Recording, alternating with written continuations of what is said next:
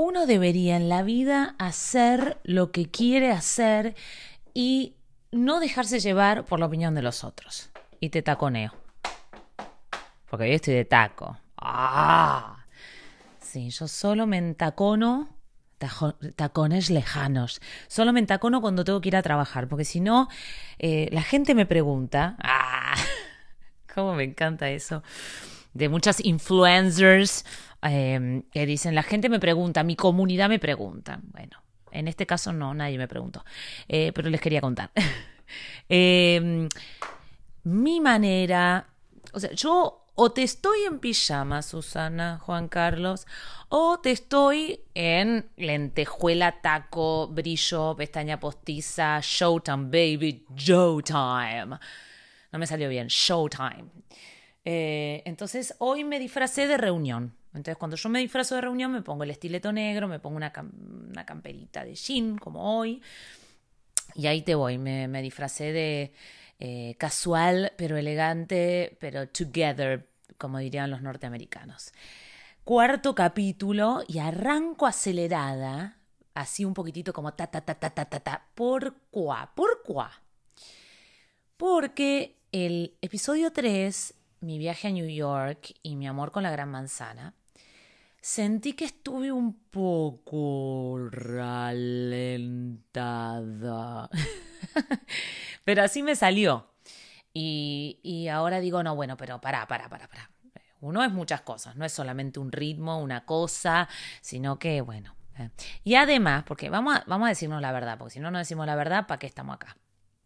Eh, mi amigo Peter, que es fan, eh, no sé si fan del podcast, fan mío, porque uno tiene que ser fan de sus amigos.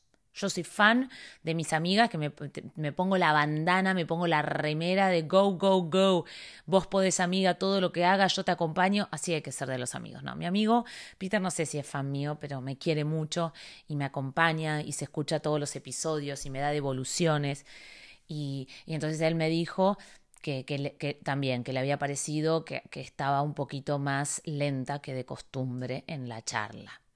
Y entonces eso me abre dos cuestiones. Mientras doblo, todavía tengo ropa de la valija de Nueva York. No digan nada, dos semanas nada más. Buah, no es nada. Me abre dos cuestiones. Primero, ¿a quiénes escuchamos en nuestra vida? ¿Quiénes son nuestros consejeros? ¿A quiénes?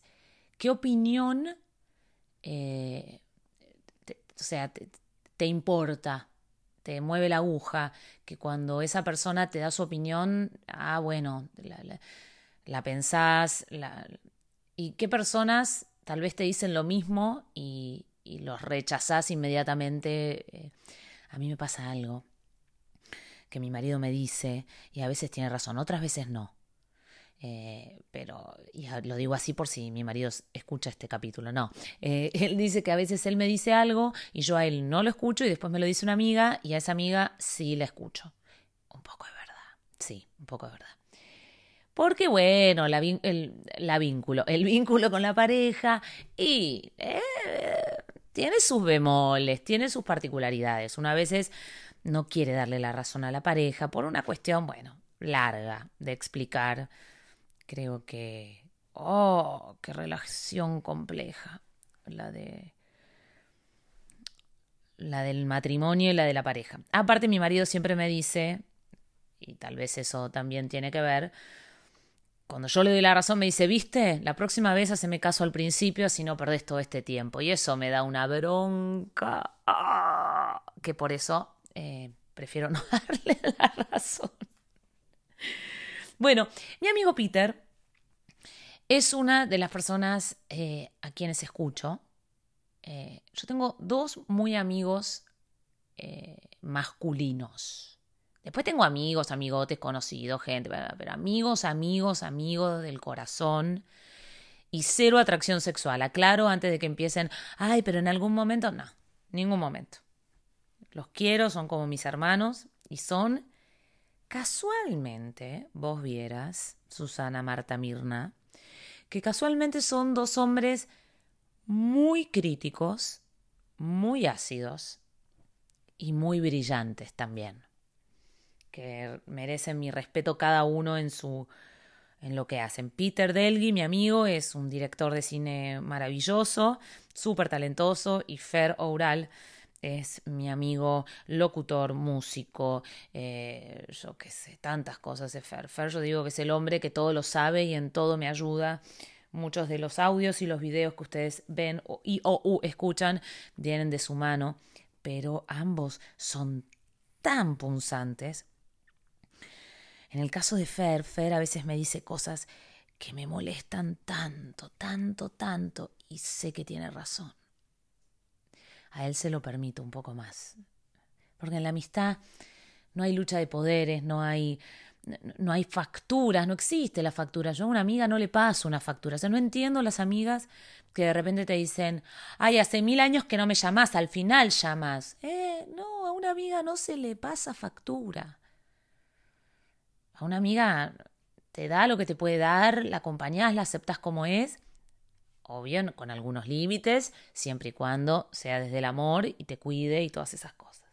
Pero bueno, pensaba en a quienes le otorgamos esa como, esa llave, ¿no? Ese, ese poder de, de decirnos cosas y de meterse tal vez en fueros íntimos o en decisiones profundas de la vida. Yo escucho mucho a mis amigas y a mis amigos. Me cuesta mucho igual que me digan cosas que no quiero escuchar. No me gusta cuando alguien me dice algo con la intencionalidad de lastimarme o cuando siento que no me está dando un consejo a mí, sino que está... Eh, ¿vieron esas amigas que cuando te daban un consejo de amor en realidad... era una proyección absoluta de lo que les pasaba a ellas? No, ese chico es un hijo de su madre, no tenés que salir más porque todos los hombres son unos indignos, porque en realidad, ¿sabés qué? Te usan. Y vos decías, no, bueno, eso es lo que te pasó a vos con tu ex, no es esto lo que te estoy contando. Entonces, trato de tener consejeros o consejeras que puedan correr su fantasma y sus experiencias y de verdad darme un consejo constructivo, aunque no me guste, pero constructivo, mirando lo que a mí me pasa y lo que me puede sumar a mí, ¿no? Eso de... Ah, no, bueno, o, o la... como la... la supervaloración, si es que existe la palabra, de la sinceridad. La gente que va por la vida siendo cruel y extremadamente franca, pero en realidad lo que le gusta es decir cosas que duelan y después escudarse en, bueno, ¿qué querías? ¿Que te mintiese? No. No quiero que me mientas, quiero que si no me va a sumar y lo único que querés es hacerme doler, que te lo calles. eh, pero qué, qué importante es tener en la vida eh, consejeros, ¿no? Gente con la que uno pueda ir caminando la vida. Y me encanta dar consejos a mí, me encanta. Me encanta sentir que una amiga siente... que yo la puedo ayudar o que viene a contarme algo súper íntimo y que sabe que yo no se lo voy a contar a nadie. Porque de verdad yo soy una tumba. Yo de verdad, no, no, o sea, no hay manera de que yo hable de algo que vos me contás. No, no hay manera, no, no, no, no me interesa, no disfruto de contarle a otro diciéndole la clásica. Escúchame, te voy a contar algo, pero por favor no se lo cuentes a Marisa, porque Marisa me dijo que esto no había que contarlo, pero yo te lo cuento, pero yo porque yo sé que vos no se lo vas a contar a nadie. Y así se transforma en, en un rumor eh, horrible y, y eso no es ser reservado. Para nada. Voy a ver, esto está sucio. Porque estoy desarmando todavía la valija y doblando. ¿Vos olés la ropa para ver si está limpio o no? Mi marido a veces me dice, olé, olé esta camisa a ver si tiene olor a, a, a humedad. Yo le digo, ¿por qué? No tengo necesidad. Vos definilo. No quiero ser jueza de esa situación.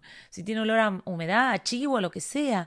Dale, dale, que quiero que me lo confirmes. No, no, no, no. Mirá que tengo pedazo de nariz y aparte huelo todo. Entonces, ugh, qué asco. Sí, esta remera está sucia. Tiene olor a humedad, así que va, clac, al cesto de la ropa sucia. Acá tengo mi braga. Yo tengo un mono, un enterito de lentejuelas, que es mi uniforme de show, que lo amo profundamente porque es lo suficientemente brilloso como para el stage, para el escenario, y al mismo tiempo es la cosa más cómoda, me acepta las subidas y bajadas de, causada por el ex, causadas por el exceso de harinas y de, y de vinito y birra, me la banca, me marca la pancita, pero me la banca. Así que es un, es un compañero de escenario gauchito que me deja darme mis gustos y, y, y, me, y me cuida. No es que, oh, mira lo que comió Ulrich, no. Bueno, pero me parece necesario tener ahí compañeros, gente que nos acompañe, que nos dé su visión de lo que andamos haciendo. Eh, sí. A veces me pongo indecisa, ¿viste? Yo ya sé lo que quiero hacer, pero a veces necesito que alguien me diga lo contrario para reafirmar que quiero hacer lo otro. Cosa que también le molesta mucho a mi marido porque me dice, ¿para qué me preguntás si vos ya sabías que ibas a hacer lo contrario? Y bueno, necesitaba reafirmar mi decisión. Necesitaba escucharlo en, en otro para saber que no, para ahí no es, es para el otro lado. Los vínculos, ¿no? Qué maravilla. Creo que eso lo aprendí eh, de mi papá. Mi papá era muy amiguero. Tenía muy definido igual quiénes eran sus amigos de la política. Mi padre era un enfermo. No, enfermo suena feo.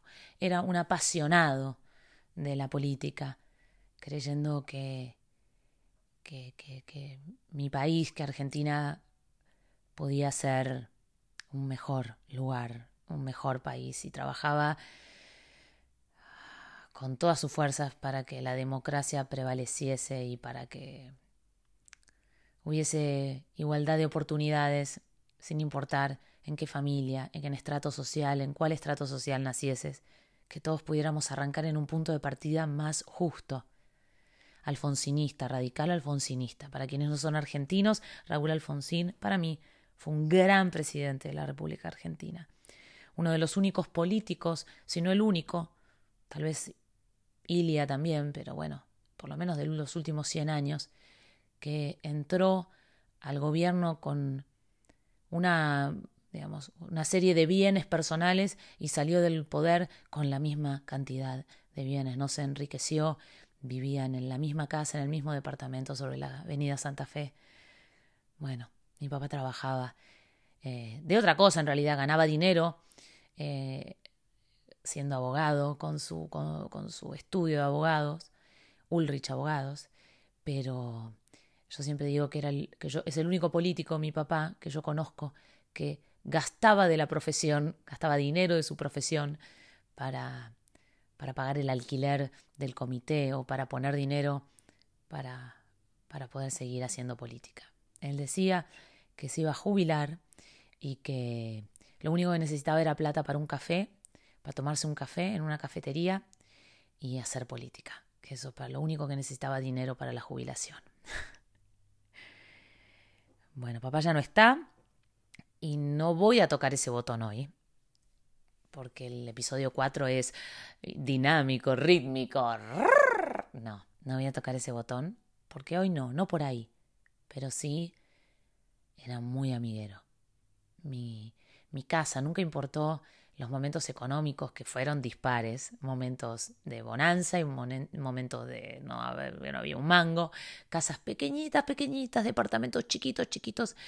Tengo recuerdos de, de chica de, de un cumpleaños nuestro, de mis hermanos, mío o de él, y la casa llena de gente, parada en los pasillos, comiendo empanadas o goulash. En un momento la mujer de mi papá, María Elena, hacía goulash, un plato que hasta donde creo, creo que no estoy errada, es alemán, que son como unos ñoquisitos, pero que no son ñoquisitos, sino más finitos, que se come como en una cazuela con carne, goulash, y la gente en los pasillos charlando, tomando vino, comiendo y, y disfrutando, porque no importaba si la casa era chica o era grande, era un punto de encuentro para la familia y para los amigos. Y mi viejo era un gran consejero. Tal vez por eso me parece tan importante eh, dar buenos consejos. Acompañar al otro en sus, en sus miedos, en sus padeceres, en lo que necesite, siempre viendo qué podés decir para ayudar. No lo que vos querés decir, ¿no? Porque a veces uno peca de soberbio, de querer decirle al otro cómo hay que vivir la vida y no, no. El otro vive la vida como puede y como quiere y lo que te estás pidiendo es que le des un consejo, pero que se parezca más a su prisma y a sus anteojos que a, a tu cuestión, a tu manera de mirar la vida. quince minutos cuarenta y seis segundos. Y otra cosa que no pienso darle bola a nadie, ¿eh? Porque me pidieron más tiempo, más tiempo, más tiempo, que sean más largos los episodios. Y no, me di cuenta que treinta minutos es mucho, chicos. veinte, veinte y pico, está bien. Está bien. Y después, hoy pensaba, eh, los consejeros, no consejeros, la vida, caminarla con otros. Ay, mirá qué lindo este body. Mi amiga Andreina me, me prestó. La, la, las chicas venezolanas eh, tienen como un, un dicho que si vos le elogiás una ropa a una chica venezolana y le decís, ay, qué lindos zapatos, lo que te va a contestar, si no sos venezolana, porque si sos venezolana ya lo debes estar diciendo en este momento, es a la orden. Y a mí eso siempre me pareció, en principio, mentiroso, porque no me vas a prestar tus zapatos, claramente. A pesar de que mis amigas venezolanas se indignan y me dicen, claro que está la orden que te lo presto. No, no, no te lo digo para que, pa que me lo prestes. Te lo elogio porque me parece lindo. Y en todo caso, yo creo que, no sé si le pasa a todas las argentinas, pero a mí me pasa que pretendo que me digas a dónde lo compraste. Y una siempre tiene una amiga que te dice, ay, no, no vas a poder creer, no, ¿sabes a dónde lo compré? En un viaje A, a Madrid, en una callecita que no me acuerdo el nombre, y ¿puedes creer que lo pagué un euro con cincuenta? Siempre estás amiga que, que paga todo por un peso con cincuenta y que nunca se acuerda, siempre todo baratito y nunca se acuerda para pasarte el dato para que vos también compres baratito. Siempre tenés una amiga un poquito yegua, un poquito yegua, no tiene que ser muy yegua. De las muy yeguas nos vamos, nos rajamos, ni locas, no las queremos en nuestra vida. Pero bueno, respiro. Pensaba en, porque hablé de papá, y siento que a veces vivimos en, en una sociedad donde todo el tiempo nos dicen que tenemos que superar las cosas. ¿Ya superaste esto? Dale, superá esto. Ya pasaron dos años, terminala, superalo. Ah, sí, sí, sí, yo ya superé eso. Eso ya no me duele, eso no. Y hay cosas que no se superan, ¿viste? Uno aprende a vivir con ellas. Pero no se superan. Uno aprende a que te duelan menos. Pero tanto, tanto exceso de dale, superalo, dale, superalo... Yo siento que uno va ahí emparchando heridas, ¿no? Tampoco tomándose el tiempo para duelar pérdidas, situaciones, porque no hay tiempo para eso, porque ya lo tenés que superar, porque ya... ¿Cómo vas a seguir hablando de eso? Dale, superalo.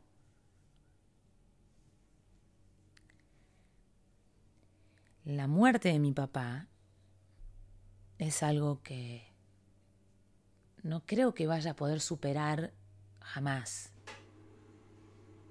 Se prendió el agua caliente en mi casa, por eso sonó eso. Mamá se debe estar bañando, la señora que vive conmigo. Que ahora no sabemos si va a poder volver a mi país, porque en Argentina a todos los que vengan de Estados Unidos por el tema del coronavirus, eh, no lo reciben, pero hay que eh, se tienen que hacer cuarentena por quince días o catorce días eh, como un arresto domiciliario. Y mamá está un poquito preocupada.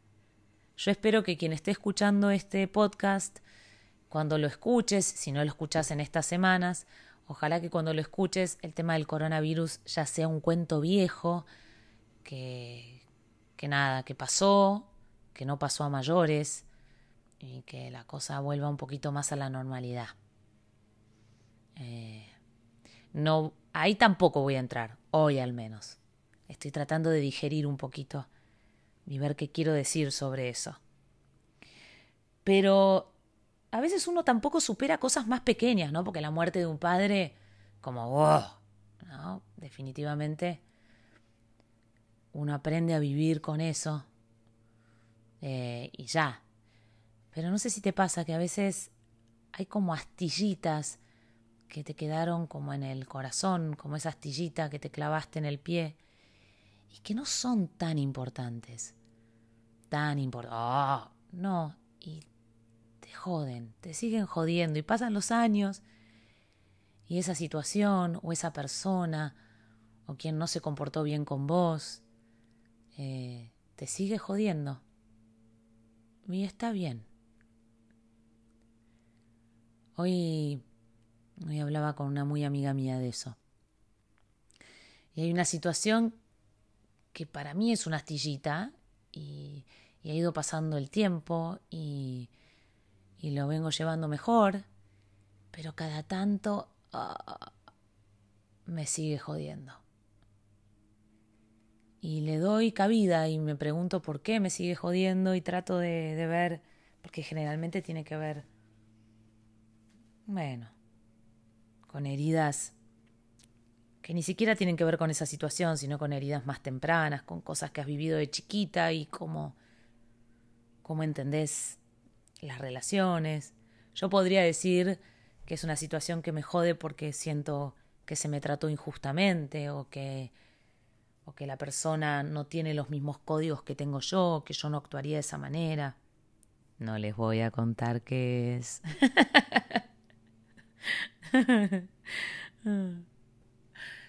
Pero hoy le doy lugar a eso. Y hago un esfuercito más porque me jodo un poquito menos. Y en la era de soltar, soltar, soltarlo, superarlo, tal vez no esté tan mal enarbolar la bandera de, mira, me duele un poquito menos que ayer, eh, me duele un poquito más que mañana, pero es parte de algunas cositas que todavía estoy trabajando en mí. Y en eso vamos. Casi veintitrés minutos. A mí me parece que está bien. ¿A vos?